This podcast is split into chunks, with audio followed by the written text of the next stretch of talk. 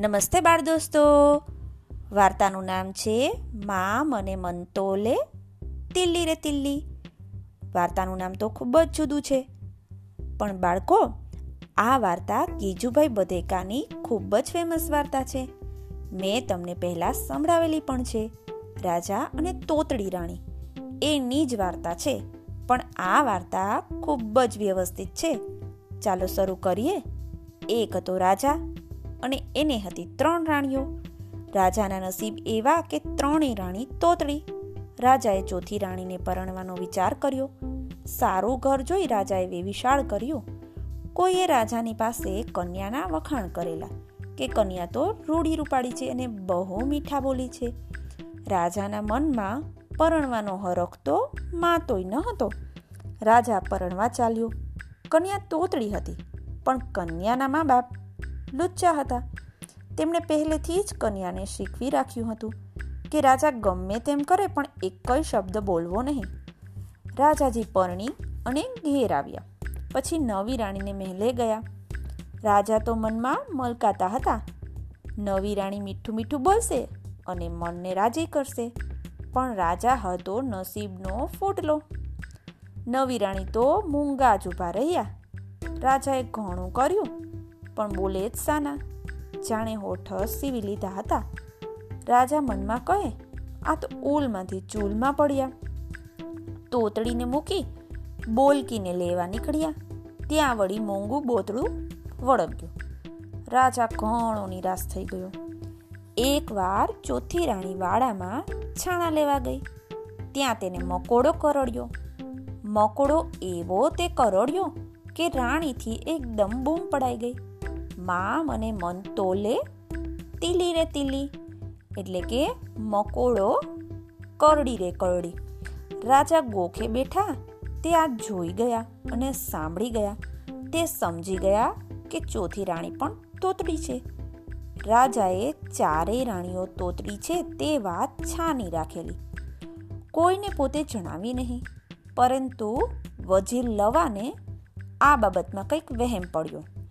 તેણે વાત જાણવા ખાનગીમાં પૂછ્યું, રાજાજી, આપની રાણીઓ તોતડી છે એમ ગામ કહે છે. એ સાચું છે? રાજા કહે, લવા, તારું કહેવું સાવ જૂઠું છે. લવો કહે, તમે મને જમવા તેડો, તો સાબિત કરી આપું. પછી રાજાએ તો લવાને પોતાને ત્યાં જમવા બોલાવ્યો. બધી રાણીઓને કહી રાખ્યું હતું કે કોઈએ જરા પણ બોલવું નહીં. રાજા અને લવો. સામસામા જમવા બેઠા.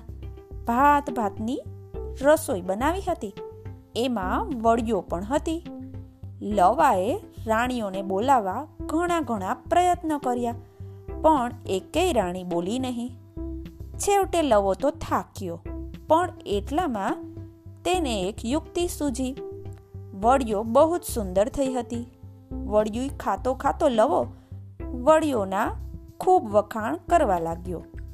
જ્યારે વળીઓના ખૂબ વખાણ થયા, ત્યારે રાણીઓ મનમાં ને મનમાં ફૂલાઈ ગઈ. આપણે શિયાળ અને કાગડાની વાર્તામાં પણ સાંભળેલું ને? કે શિયાળે કાગડાના ખૂબ જ વખાણ કર્યા અને કાગડો ફૂલાઈ ગયો. બસ એ કાગડો જ આ રાણીઓમાં આવીને બેસી ગયો અને રાણીઓ ફૂલાઈ ગઈ.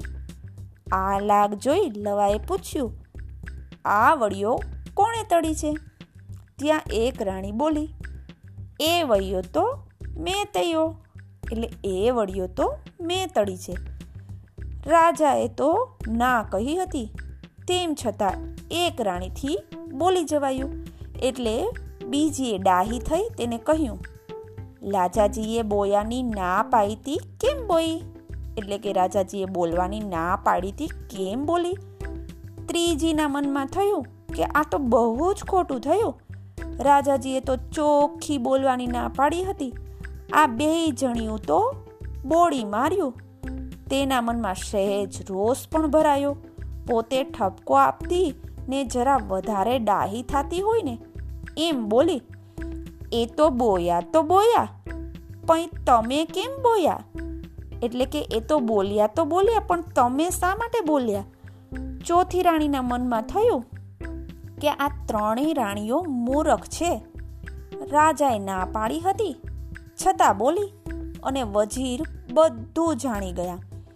પોતાના મનમાં થોડું અભિમાન આવ્યું. પોતાનો ભેદ વજીરજી જાણી ગયા નથી. એમ સમજી તે તો હરખાઈ ગઈ અને હરખમાં ને હરખમાં તેનાથી બોલી જવાયું. અમે તો કાંઈ બોયાય નહીં ને ચાયાય નહીં. એટલે કે અમે તો કાંઈ બોલ્યાય નહીં ને ચાલ્યાય નહીં. અને એમ કરીને બધી રાણીઓ બોલી ગઈ. બધી રાણીઓમાં કાગડો આવી ગયો.